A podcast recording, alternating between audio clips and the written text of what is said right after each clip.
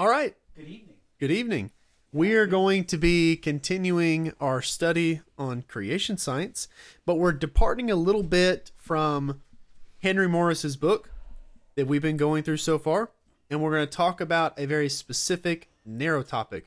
We're going to talk about the meaning of a Hebrew word, and Henry Morris is going to be referred to because his view we're going to treat today. We're going to look at what he had to say about it, but the word in question in the King James Bible is firmament, and it's translated often as expanse in other modern Bible translations. So we're going to see why is there a difference? What does firmament even mean in English? What does it mean in Hebrew? That's what we're going to be talking about today. So in Genesis chapter 1, in verse number 6, it says, God said, Let there be a firmament in the midst of the waters, and let it divide the waters from the waters. And God made the firmament and divided the waters which were under the firmament from the waters which were above the firmament. And it was so. And God called the firmament heaven, and the evening and the morning were the second day. So on the second day, God creates the firmament.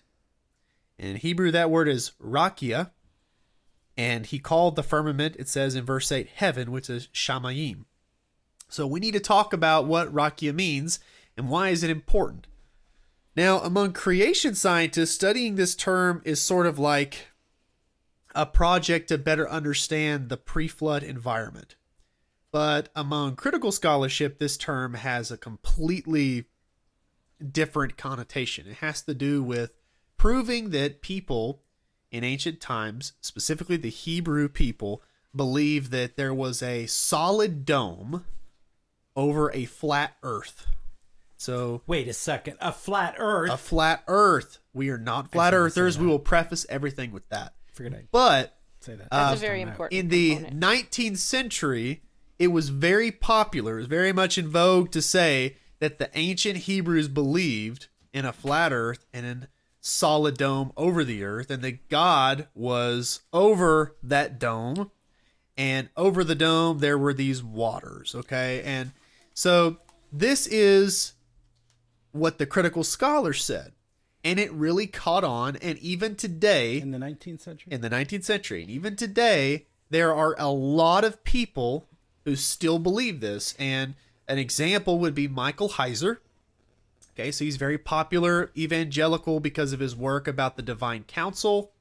And he's contributed a lot hmm. in that particular field. And, and I really think that he's worth reading, but his view of inerrancy in my mind is very low. I would hardly call it inerrancy. And there are a lot of other people today who have very shaky views of inerrancy, uh, so general that you wonder do they believe in inerrancy at all? But this is one of those things that when you look at the book of Genesis, are we being given an account from God that we can trust is true 100% and is accurate? Or are we given an account of what the ancient Hebrews believed? So we can learn things from what the ancient Hebrews believed, or are we getting a inspired account handed down to us from God through his prophet Moses? Now, fundamentalists, and I think anybody that takes the Bible seriously will say, well, no, Genesis is a historical account right. and it is given to us by God through Moses. It's inspired, so we can trust that it is without error. Right. So whatever it says is true. Okay. The critical scholars, on the other hand, starting in the 1800s, started to undermine this view of inspiration that Christians have held since Genesis was first written. You know what? I'm very critical of the critical. I am too. Guys. I agree with you. I'm But still going back to wait. The ancient Hebrews believed in a flat Earth. How No. do we know that? we don't. Okay. We don't know that because they didn't believe that. Okay. I'm just saying this is what the critical scholars said. Gotcha. Because what they're what they're arguing is they're liberal scholars, by the way. critical What they're arguing is that the ancient Hebrews borrowed from the ancient Mesopotamians, and the ancient Mesopotamians believed in a flat Earth Ah. and a dome.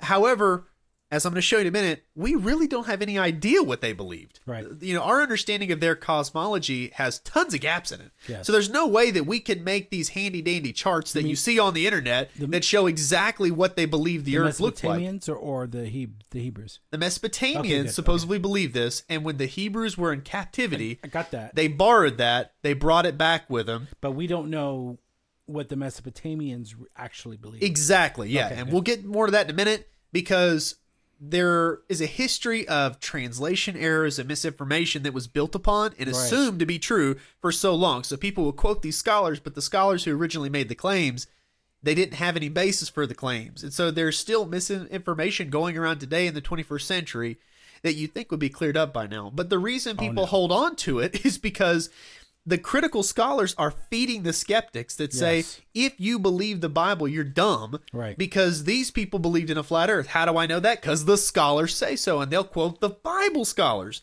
Uh, I got in a debate with a fellow on Facebook about this. Uh-oh. And I said, no, no, no, that's not what the term means. Raqia does not mean a solid dome over the earth. Right. But he said it's exactly what it means, and you need to look up the Logos Bible software, and there you'll find all these resources that tell like, you "Oh, exactly hold what the term already means. have that And I'm like, I already got Logos Bible software, and I know exactly what you're talking about. I know the illustrations that you're referring to, and I know the misinformation that you're thinking about. And of course, I tried to steer this back to a topic that we were discussing. Um, it had actually to do with UFOs. And I was saying, I believe the UFO phenomenon is best explained by supernatural deception. However, he would not even discuss that with me because it became an ad hominem attack. You believe the Bible. Those people believed in a flat earth. You're dumb. And I was like, can we not have a conversation about the topic that was posted? Like, this is what we're supposed to be talking about. But no, it became a rabbit trail. And I said, I'm done with this. And I stopped the debate. I just got out of it because I was getting tired of it. I did post a bunch of articles that gave uh, Hebrew information, uh, Hebrew studies based on uh, this word raqia and what it means. And of course, he's like, Oh, "No, he's I've already read that. I already know that. I already know that." Yeah, and yeah. so I'm like, "Okay, whatever. Well, I'll pray for you." And I, I shared the gospel. I was like, "God bless you. I'm gonna pray for you. I hope that you see the truth." You know, but and y'all can pray for him too is a wonderful thing, isn't it's it? it's it's really frustrating to me because I had to kind of take a step back and take a breather. Having any debate online, it, it raises my blood pressure, and ultimately, I think that it's not worth it most of the time because right. it comes to nothing. However, I took a deep breath and I was like, okay, if I have to say a final word here, am I going to be a jerk or am I just going to say Jesus loves you? So I said Jesus loves you. I shared the gospel and I was like, have a good day. But anyways, this did bring to my mind that this is circulating information out there, misinformation that the Bible teaches a flat earth. There are two different groups nowadays that are saying this. There are people who genuinely believe it. Unfortunately, there are some hmm. misguided Christians who believe in a flat earth. They are absolutely wrong for a multitude of reasons, but that's really become a movement nowadays. And then you have the people that don't actually believe in a flat earth, but they say the Bible teaches it. Hmm. And obviously the earth isn't flat. They're trying to So therefore the Bible can't be trusted and it casts doubt on everything else. So we're going to look at what Raqia means. Does Cameron believe in the flat Earth? No. Is it just the, No, no, no, no. He does the other not. movement? Okay. Yeah. Um, but anyways, let's uh, talk about Raqia.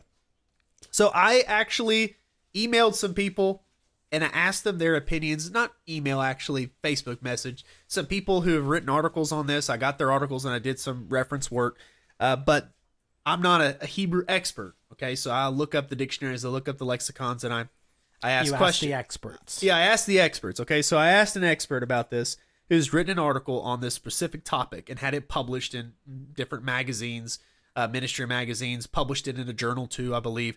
So, first, let's look at some really popular lexicons. So, the most popular lexicon for Hebrew is called the Brown Driver Briggs lexicon. This is the one that you could still, you know, get in a family Christian bookstore. Well, I guess not. they don't have family Christian bookstores you can go in anymore, but you used to be able to go in and this would be one that was on the shelf, right? Right. and it's still used in a lot of seminaries. It's like the Old Faithful. It's really hard to navigate. Okay, it's sometimes hard to read because you got a lot of different languages in there, right? You know, they'll have you know German stuff and Latin stuff, so Right. it can kind of get a little confusing. but um, it is a very reliable, um, tried and true lexicon, and in this particular lexicon, raqia is an extended surface or an expanse. Okay, an extended surface or expanse. Okay.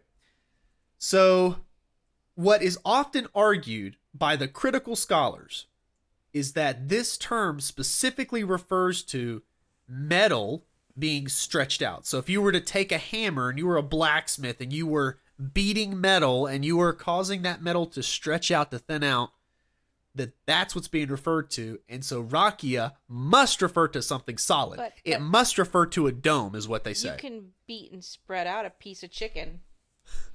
And So- you can, and the same thing with metal as well. So what what basically this comes down to is yes, it's often used in the Bible to refer to metal being beaten out. But does it always mean that? Were you going to say something, sweetie? I was gonna say gas too, but I guess technically gas is a physical.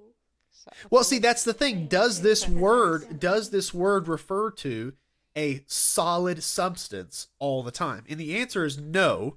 Okay, so that's what brings us to the next term, raka. Raka is the verb, and it's the word that is related to raqia. It means to beat, to stamp, to beat out, to spread out. Now, obviously, there's a lot of variability there. Okay, to beat out would be to stomp, okay, to stomp on the ground, to spread out dirt, to spread out, Right. you know, whatever is under your foot by beating it, stamping it. Beating out would have the connotation of beating out metal and spreading it out, so working with metals. Spread out could be used to refer to spreading out anything, okay? So you could spread out any substance. But the idea is to take something that is not occupying an expanded area right.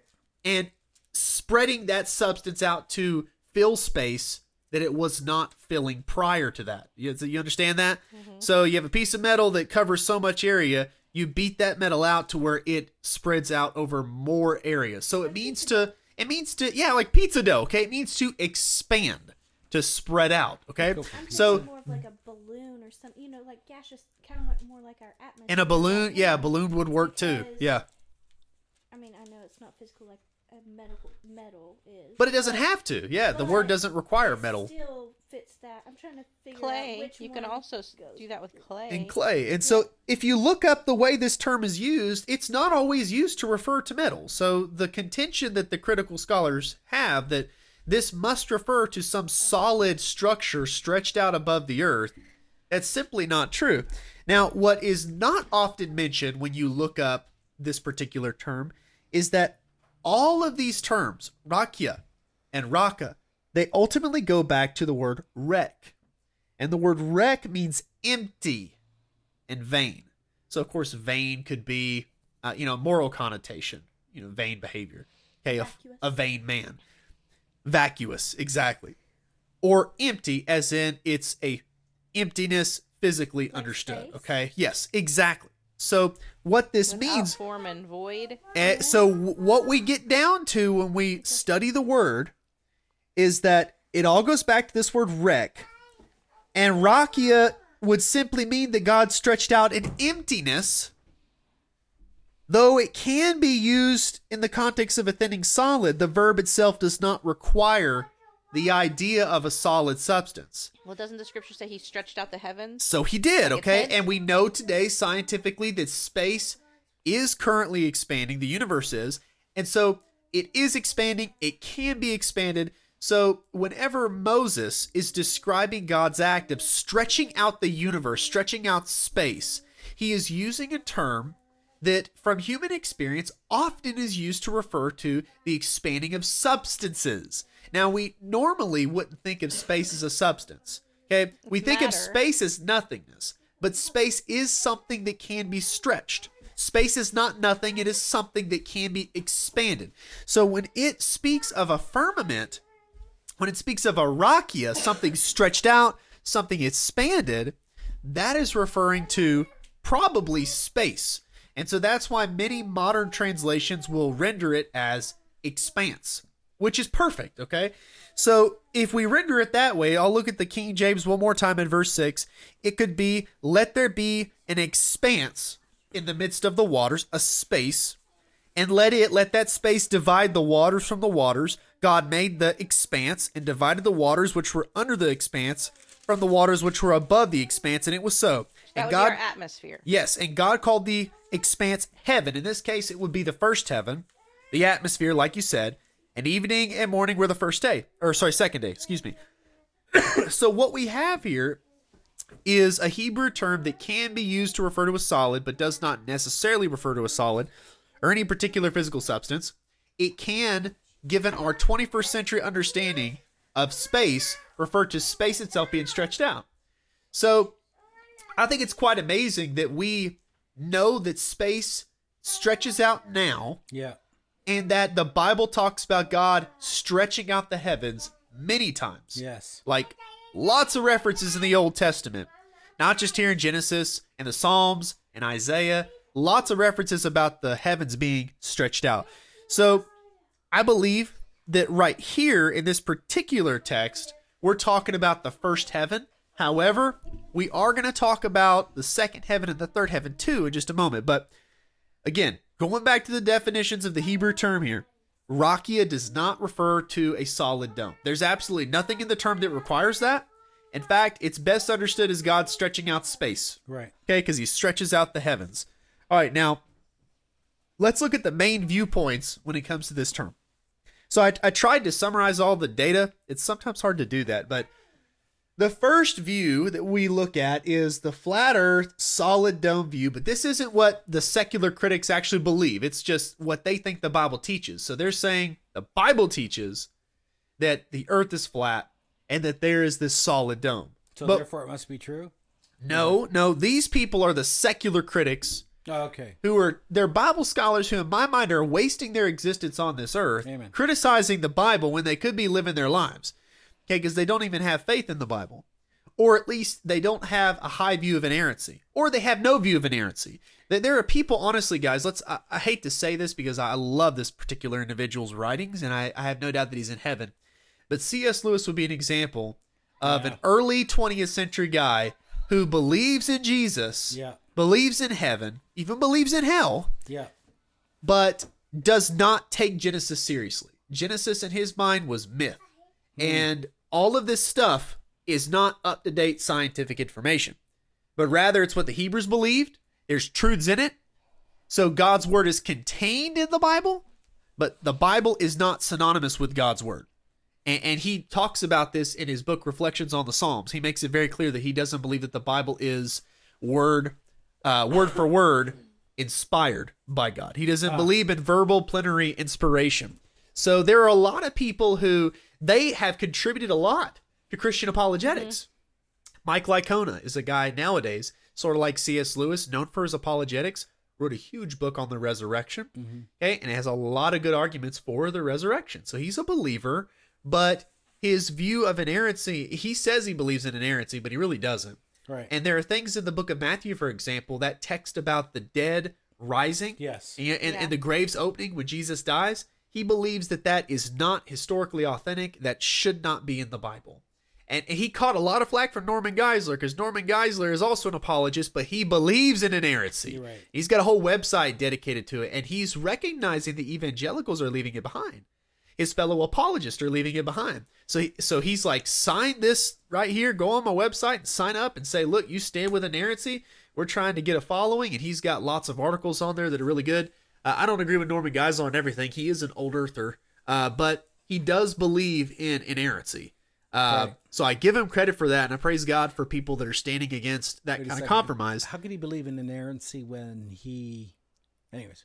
He doesn't would he would in- say that Genesis is not myth. He'd say it's literal history, but it's misinterpreted by young earthers. Gotcha, That's what he'd say. So he'd say that the days perhaps represent ages, Thousands, and he would try to argue that that's what it literally says. But we all know that he's fooling himself because it's Right. not what it literally says. Um, and no, none of the Jews believe that. None of the early Christians did. That's a modern day compromise itself. But uh, but again, his approach, his methodology, at least in principle, is the Bible's inerrant. Let's take it at face value. But there are a lot of people, like I said, C.S. Lewis, Mike Licona. These are people that they don't have a view of inerrancy really. Uh, but the secular critics are not across the board people that don't believe in Jesus.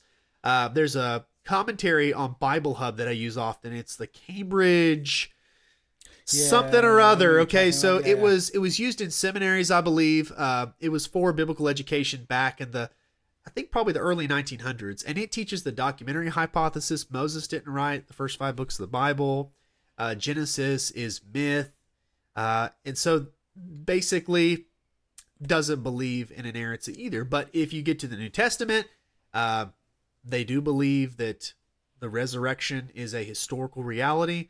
They do believe in the Trinity, but you could see there was a lot of compromise going on at that time, and it again it was starting in the 19th century uh, with higher criticism and German rationalism. It came over to the UK, and then from the UK it came over here.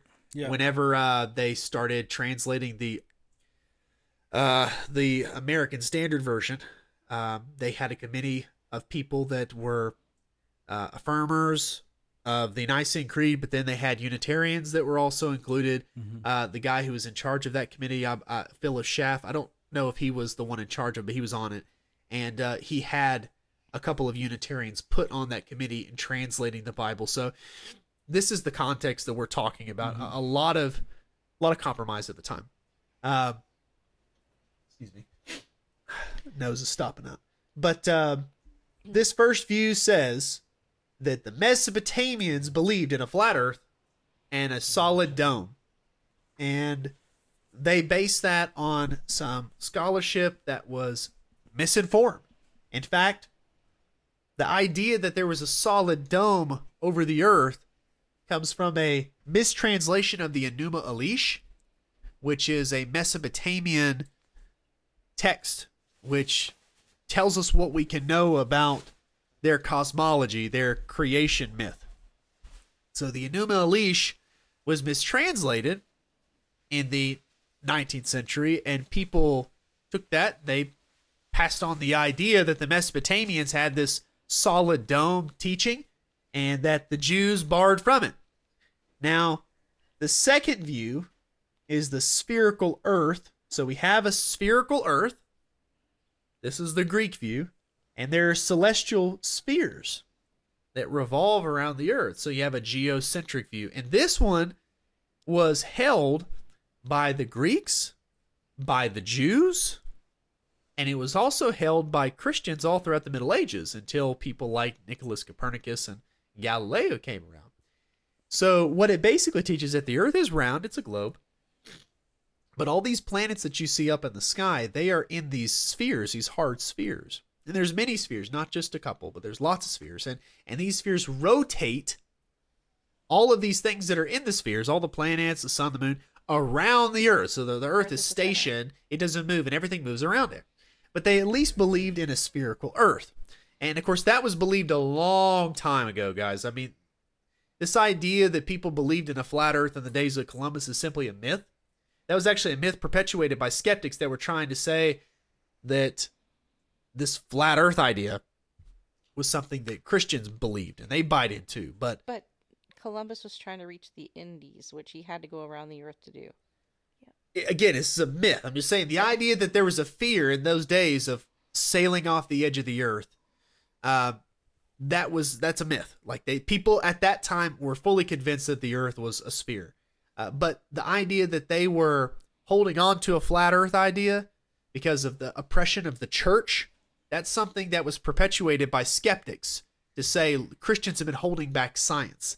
But they created a straw man. That's not actually what people believed in the Middle Ages. Yes, they believed in the hard spheres, and we'll talk about that. Where'd they get that from? Apparently, that's a very ancient belief, and I'm going to talk about how there may be some truth to it, but obviously, I don't believe in geocentrism.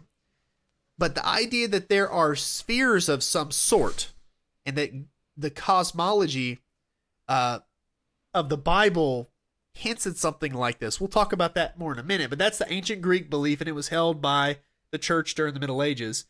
So, another thing about the view up here about the celestial spheres that the ancient Greeks held, a lot of times people, when they see the Jewish rabbis talking about some solid firmament, the secular critics will say that's talking about that solid dome that the ancient Mesopotamians believed. But that's not what they're talking Right. about. So these Jewish rabbis compromised pretty quickly when it came to the ancient Greek belief. They adopted the ancient Greek belief of geocentrism and the hard spheres. And again, we'll talk about whether or not there's anything to that. Obviously, like I just mentioned earlier, I, I don't believe that geocentrism is true, but this idea that there are spheres That's absolutely right. that's something that I want to talk about more. But the Jews, when they talked about, that's my son. I don't know what he's laughing about. He's very funny though. He's having a good time though. Uh, these spheres are what's being referred to when Jews talk about something solid over the earth. So they're not talking about a flat earth. They're talking about a spherical earth with hard spheres around it. Hard shells, sense. okay? Yeah. Concentric shells. So that's the second view. Now the third view is the flat earth solid dome view. And that's what I call unbiblical acceptance. So this is people who actually accept this view. There's a movement nowadays that actually believe in this solid dome and a flat earth, but they claim it's in the Bible and it's not.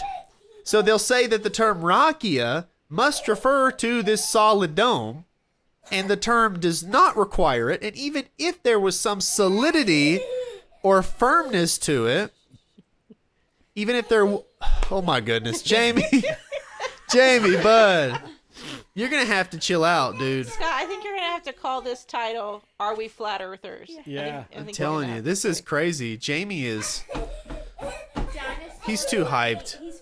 He's feeding the dinosaur, and if it's something that's not actual food, like a fish bone or something, yeah, spits it the out. dinosaur spits it out. And Is it funny, Jamie? We may have to pause this.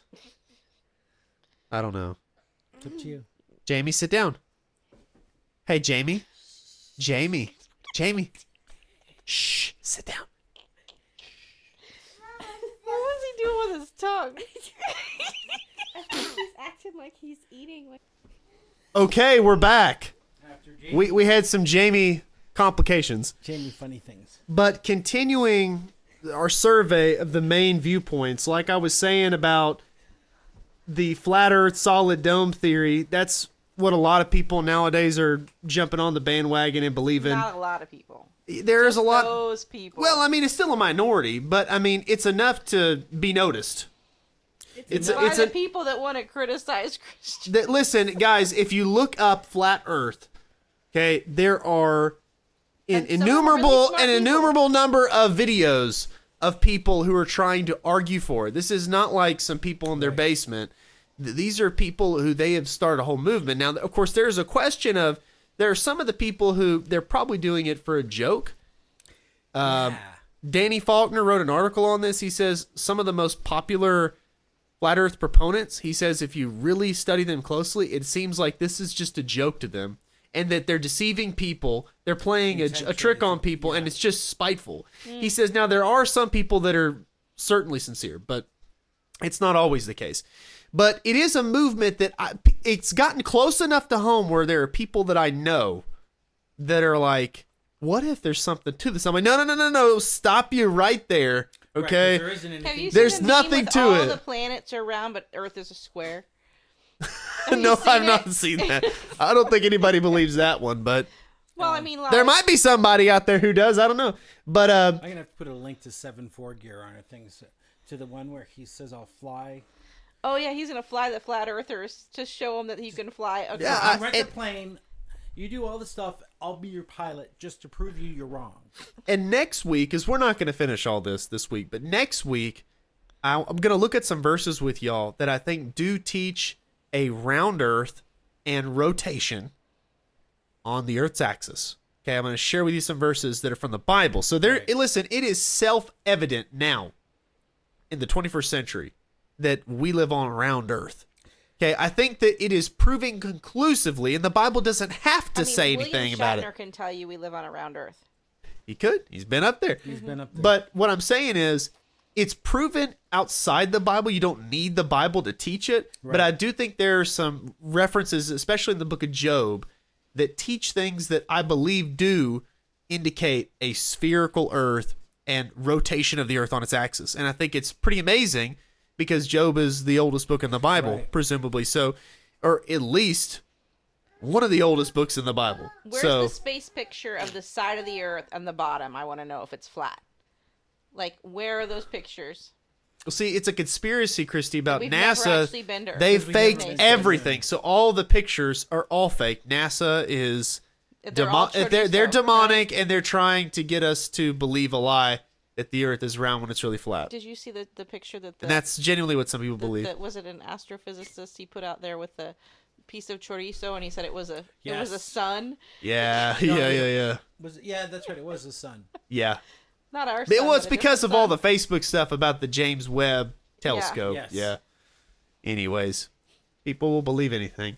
But number four up here for the main viewpoints, and th- now these last two are biblical. Okay, so these are acceptable. The first one is spherical Earth, and the heavens are unbounded, so there are no there's no boundary to the heaven.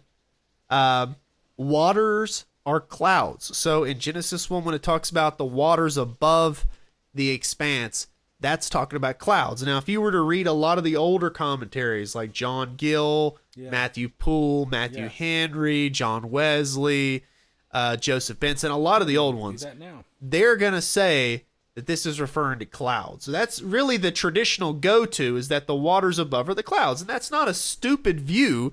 Um, it's possible because there are places in the Bible where it talks about God's storehouse above and it talks about him pouring out water. And, and they're taking those references and saying that's the same thing that Genesis 1's talking about. Now, When I don't when think the that that. of heaven were broken up. I personally don't think that clouds are the waters above. And that's what I'm going to try to demonstrate uh, tonight and also next week when we finish. But that is one acceptable view. So if you believe that, You're that's bi- that's that's okay. Like that's a safe view. You're not committing um, a big error when you interpret Genesis that way. Um, but the last view, and this one's where there's a lot of diversity among creationists, and I call this uh, the modern young Earth creationist view. So the one that the clouds or the waters, that would be the traditional view. This would be the modern young Earth creationist view. And when I say modern, it doesn't mean there's no support in ancient writings. It just means that if you were to read the old commentators, they're going to generally say it's clouds. But young Earth creationists have kind of reopened this subject some with discussion of a water canopy Yes. or an ice canopy Yeah. or waters bounding the universe. These are things that really weren't brought up in the older commentaries, and now we're talking about it. And young Earth creationists are going back to old myths, they're going back to old Jewish references, and they're saying, look, there might be something here to look at, right? So they believe in a spherical earth, that the heavens are bounded in some way. Some would say that only the first heaven's bounded. I was gonna say, you're talking about So the there's a atmosphere and the whole canopy. space. There's a canopy around the earth. So That's there's a there's one heaven where the birds fly, and there's a boundary around it, and that's conceived as a canopy of vapor or liquid or crystal. there's different There opinions. is scientifically we know that there is. That's why we don't lose our atmosphere.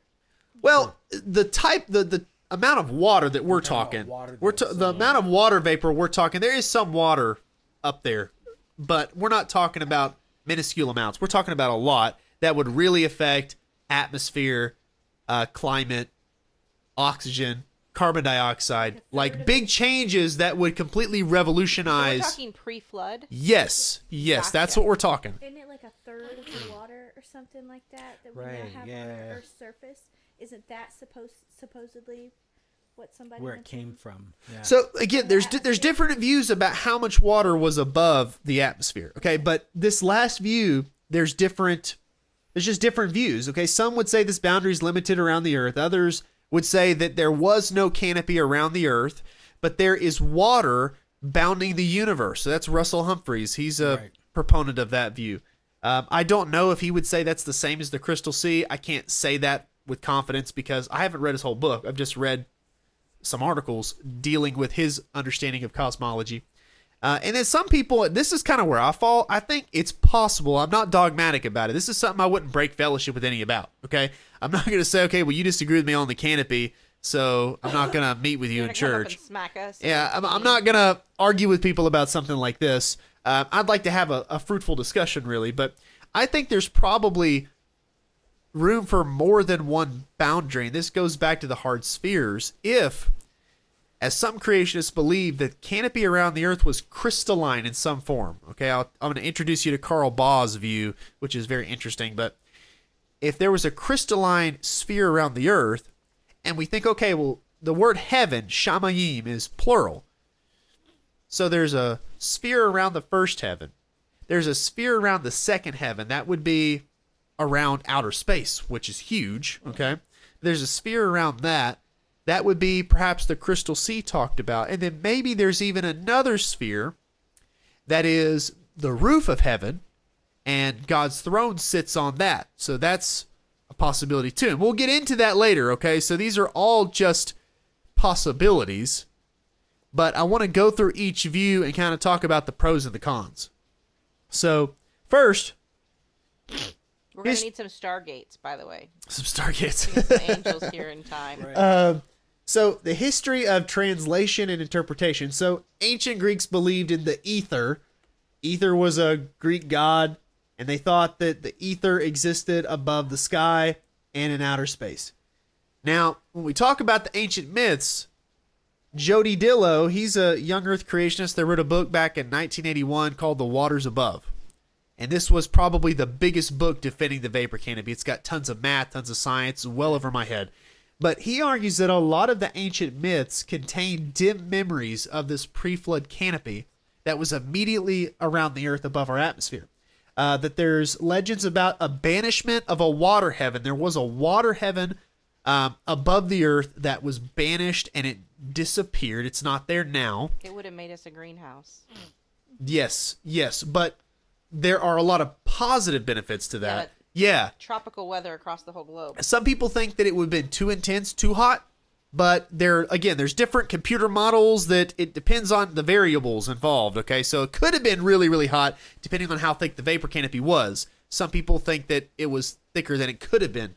Uh, but again, we'll get to that in a minute. But the myths uh, also include the idea of a new sun. So there are two suns in Greek mythology, and one was banished by the other.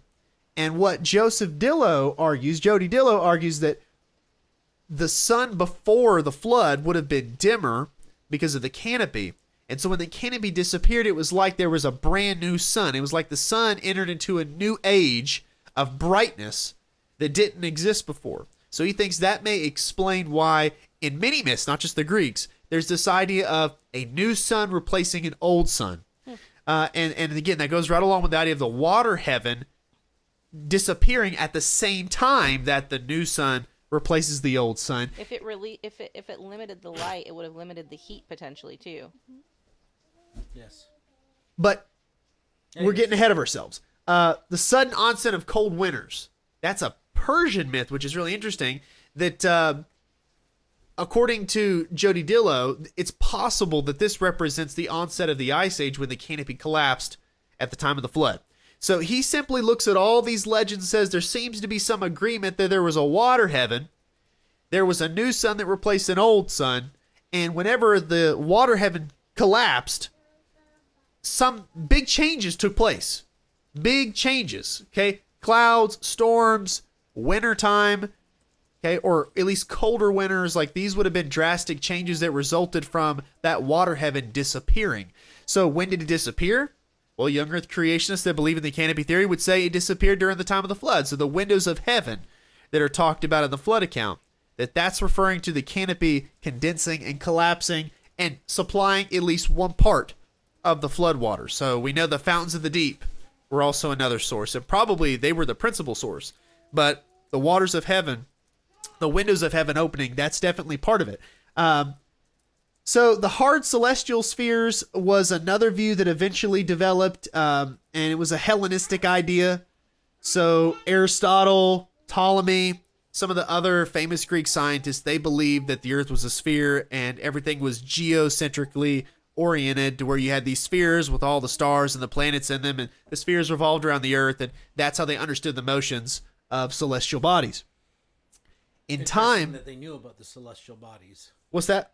I said, and, and interesting, they knew about the celestial bodies. They didn't have the, the the layout of the solar system but they knew about the solar system. Yes, I mean, they did, yeah. quite interesting. They they did know a good deal about it. which Um, makes this whole thing about flat Earth being kind of silly. it is, it is Right. because we should be beyond this. I mean, Right. they Aristotle proved empirically that the Earth was round like 300 years before Christ, Right. and he didn't need NASA photos to prove it either. No. Okay. No, you can tell by the and, and it's Right. and it's mentioned in ancient Greeks that if you were out on the ocean and, and you saw a ship disappearing over the Yes. horizon, it sinks below the horizon Yes. because of the curvature of the earth. Yeah. And if the earth was flat, then you wouldn't be able to spot land by climbing up higher That's right. and getting in a crow's nest. Okay, but but that difference shows that the land drops below the horizon because the earth is curved. It wouldn't be that way if it was flat. Right. So those were things that the ancient Greeks noticed. They also noticed that uh, during a lunar eclipse, the shadow of the earth on the sun is circular. So they Yes. knew that we were definitely rounded and They because were like a flat pie. but that's what some people say. It's a disc. But here's the thing it's not just a circle shape on the moon at a particular time when there's a lunar eclipse. If it was like midnight, that's when you would see right. the, the rounded shape. But it's at different times when the lunar eclipse happens. And I'm not an expert when it comes to this, but if if we were a disc at certain times when a lunar eclipse happens, you wouldn't see a rounded shape. You would see our disc from the side. Okay, so you would have a, a more rectangular shape, That's right. Uh, but it's always With a turtle under it. with a turtle. That's, that's a different book. By, It's a different uh, book. What's the guy's name? By yeah. all the Native Americans. No, just kidding. But the point is, it's always the same when we see the shadow of the Earth on the moon, which proves that at every angle, we are a circle. So if it is a circle at every angle, then what are we?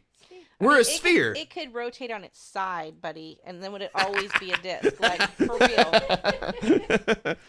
Okay, don't don't play devil's advocate too much, Christy. They might think that we're flat earthers now. But then Well- the sun, it doesn't make sense because we'd have to rotate for the sun. What if we just kept our face towards it, but then we wouldn't have day and night? We would always be day. Exactly, Yeah. And that's There's another thing. And, starting- and we're going to get to this about the round earth. We're going to look at some verses that in the New Testament, interestingly enough, kind of rule out a flat earth How too. could we have nighttime with a flat Earth? that's another issue. Um, and, and I think that that supports for sure a spherical Earth because in uh, what's it, Luke, and I can't remember. I think Luke 17 maybe, but uh, it talks about how when the rapture happens, there's going to be people sleeping, grinding their grain, which they did in the morning, and working in the field, which they did midday. So all over the, The Earth, time zones. okay, the time zones that supports a spherical Earth. So that's taught in the New Testament. Sorry, I, I'm just I'm reading this the Cambridge Bible, Bible commentary on. Bible Hub. No, it's it's, not- on um, eSword. But anyways, so it looks like they're, they're saying that the, the ancient Hebrews were flat earthers. That's exactly what they're That- saying. they are yeah, saying that. yeah, Okay, yeah. That's what they're saying. It's like they're ad hominem, right? It's like, oh, they're so dumb. They're they so thought dumb. this. Yeah. Yeah, yeah. And I, I Right. think the people who first came up with this stuff, guys, Yeah. were skeptics.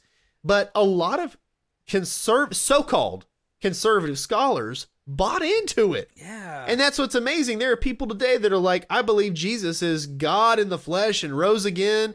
And then you'll say, okay, well, then you must believe that Genesis is literal and God created everything in six days. And no, no, I think that's myth.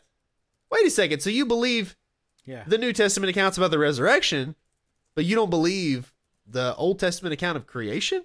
It's like, it, I don't see how in their minds they can. Put it together like that. Yeah, like it's so inconsistent. It would drive me crazy. Yeah. It's a glaring That's inconsistency. too miraculous. That's too, like they can believe in miracles that are about this big, but not that big. You know, it's funny. I just started listening to this book, um, James Gardner, the actor, right? It's his bio- autobiography of it, and he and he, we're at the very beginning, and he's talking about you know his parents going to church every once in a while, and he basically what he said was he had a problem with the Bible because there were too many miracles in it. I'm like, dude, you are just so far off. I'm sorry, it just just reminded me of that. It, but just so far off, and, and you just I know where you are now. Because you just thought that the Bible just had too many miracles. Uh, sad. Well, the miracle is that you could have accepted Jesus and you wouldn't be where you are now, Yeah. right? Yeah, So that's the greatest sorry. miracle of all is the miracle of salvation. There you go. But um, go, going back to the history of things, um, so there was the hard celestial spheres that the Greeks believed with a spherical Earth. They at least had that down.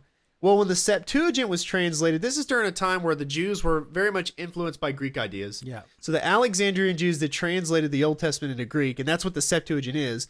When they translated the term raqia, they translated stereoma, if I'm pronouncing that correctly, and it means a solid thing. So they translated it as a solid thing because they believed that raqia was a celestial sphere. They did not believe that it was a solid dome over the earth, but they believed that it was a sphere. So again, a lot of people just don't understand the context of what these ancient Jews are saying. When they talk about raqia as being solid, they're not saying it's a dome. Right. They're saying it's a sphere around the earth.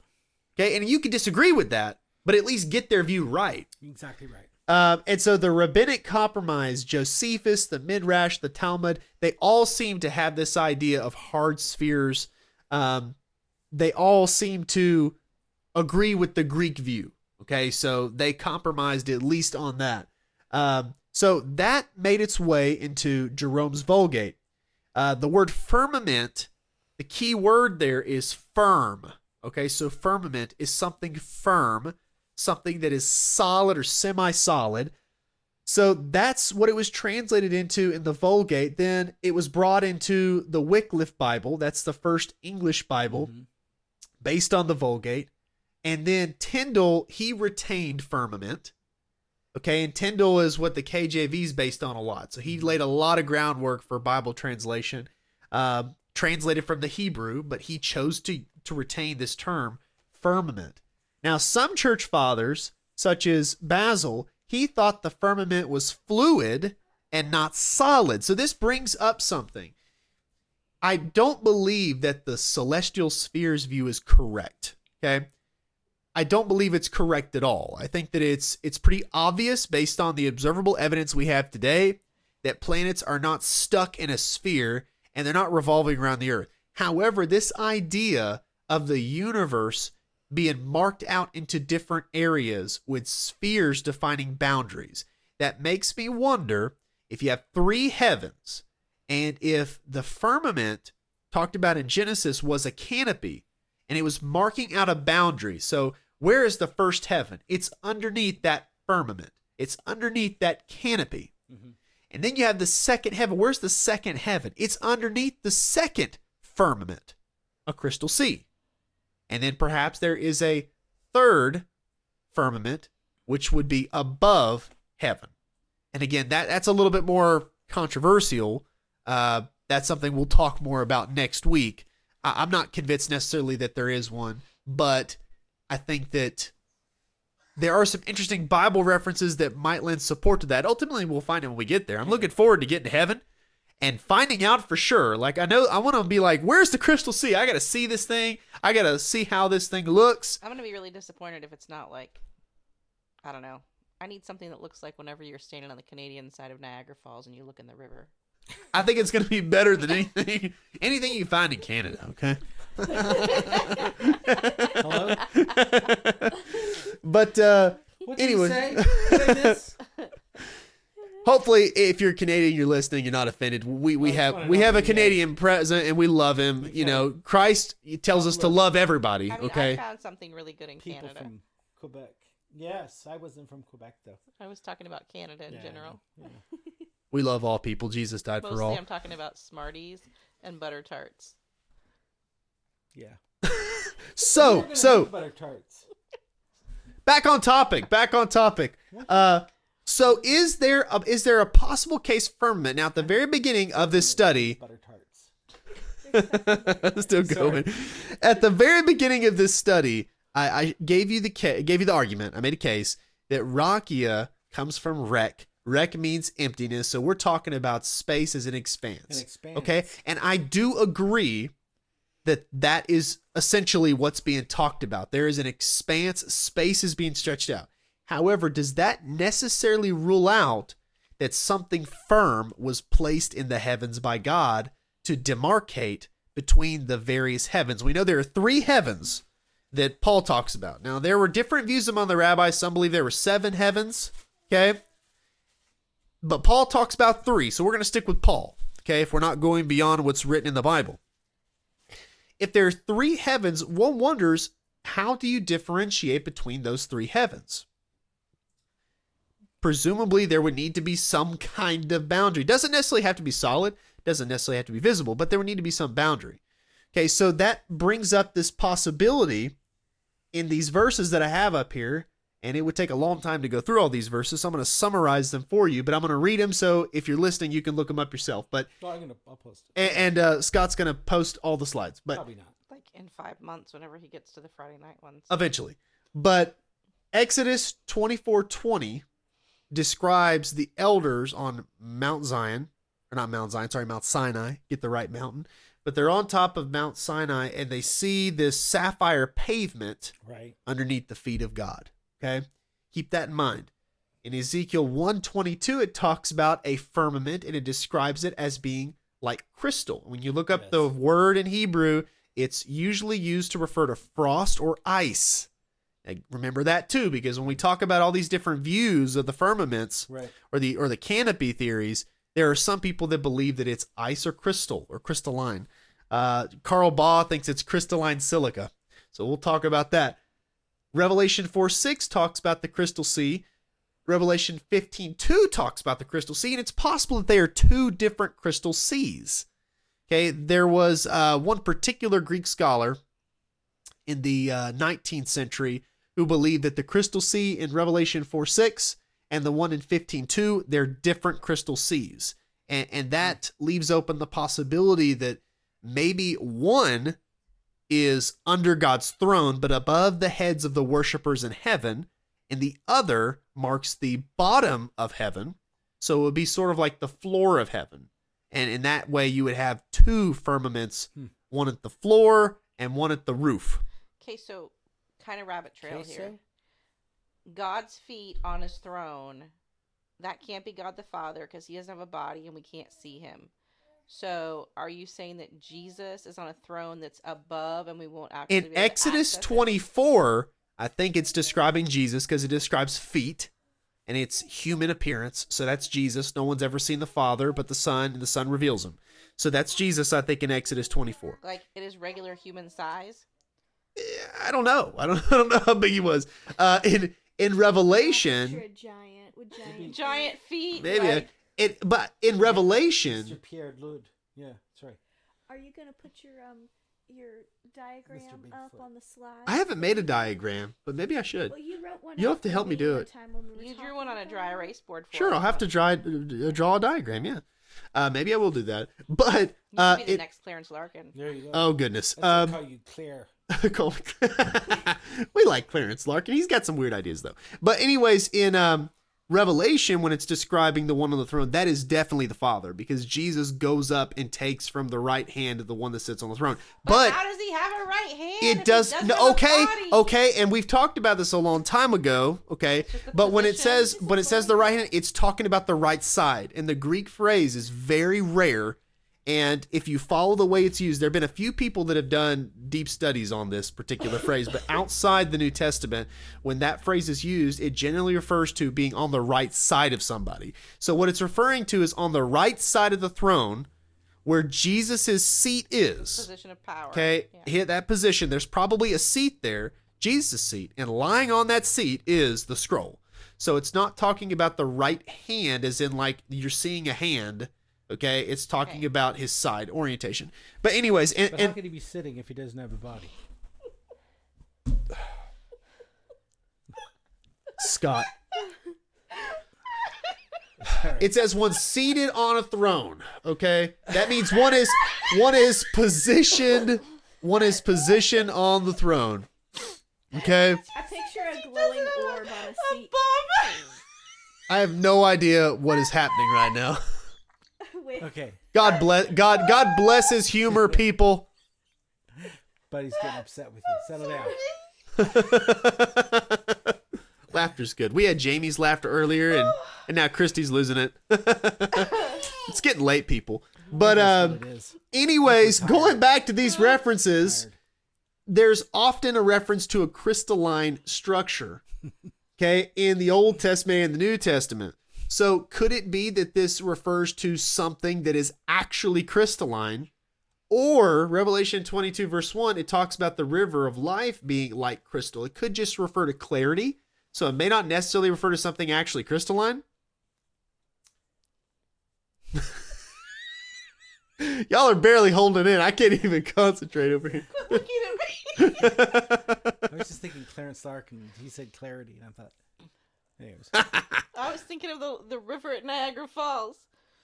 Oh my word, Christy. Clarity. That's what I think of Crystal Sea. That you can see the bottom. It's so clear. and, and that's it's possible that crystal refers to that however one wonders if there's something more to it is it just referring to something clear and i'd encourage you to look up those references yourself and see what exactly you think it hmm. refers to i do know that the word crystal does get used in the new testament sometimes to refer to uh, a precious gem Right. so while it can refer to water, like the river of life, it can also refer to something that's more solid, like a gem. So what is it referring to there? I just put a question mark next to it because I can't say for sure.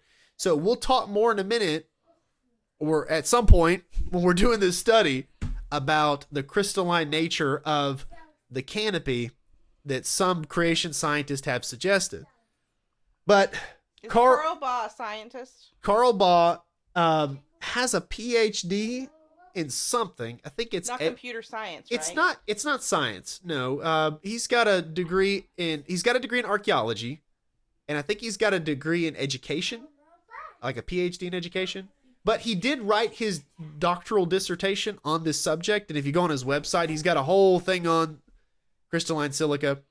And I'm going to be honest with you guys, I'm not a scientist, so I can't look at his doctoral dissertation and say And oh yeah, this this is wrong, this is yeah. right. Yeah, I can't do that. All I all I do is I read it and I'm like, this is way too much for me. It's above my pay grade. Right. But he argues, and he's not the only one. Okay, there are other people that believe in a possible crystalline nature of a canopy here, but he believes that hydrogen and water. He quotes scientists, he quotes sources in his work that hydrogen and water, when compressed under extreme super cold pressure, would form a firmament with metallic qualities. Which would reflect back some of the sun. So he thinks that this firmament was firm and that it was made out of crystalline silica, that it was hydrogen and water under extreme pressure. And I have looked it up for sure. Hydrogen and water under extreme super cold pressure does form a, a substance with metallic qualities. So he argues that that is what the canopy was. Some people would say, well, how could you see the stars? He says it would have photo amplifying qualities to where you'd actually be able to see the stars brighter and more clear than you would now and today. So Uh, I, I, I'm, I'm hydrogen in water, but hydrogen Is part of water. is part of water. Yes. So I'm just trying So to. figure that hydrogen in water, like in, in the water molecules. Compressing the water itself. The water molecule itself. The hydrogen. The hydrogen is the key element there H2O, that right? Yeah, but it's two H two O or something. Anyways, sorry. So it becomes like a giant magnifying glass. that that would be one quality he argues that it would have. Yes. Um, but anyways, that's his view. Okay, he thinks that the crystalline canopy is supported by Ezekiel 122. He thinks that that reference to a firmament refers to something more than just an expanse. He thinks it's referring to something solid. And in Exodus 24:20, it talks about a sapphire pavement. That sounds like something more than just an empty expanse of of space. So maybe there is something to this idea that the expanse of the first heaven where the birds fly, that's obviously space right there. Okay, it's not solid. But bounding that, there may have been pre flood something, whether it was vapor or liquid water or crystalline or a combination. Uh, that's also a possibility that some have suggested. We don't know for sure. But Paul mentioned a third heaven in 2 Corinthians 12 2. Heavens is plural. It's possible there may have been multiple firmaments rather than just uh, one firmament, which is usually what creation scientists always talk about, is just that one firmament that surrounds the earth. But there may have been more than one.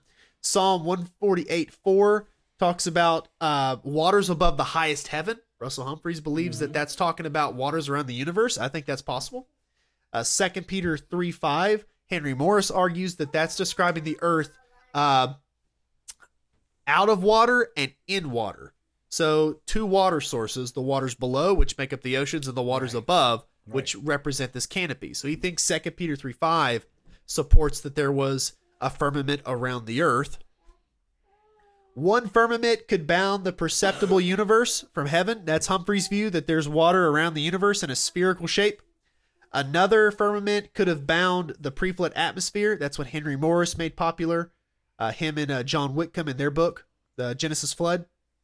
And lastly, one could bound heaven under the under the Father's throne, like that sapphire pavement under the feet of God in Exodus 24. I think that's the Son in Exodus 24. But I think that that reality on Mount Sinai is a type of something else that exists in heaven that perhaps extends underneath the Father's feet.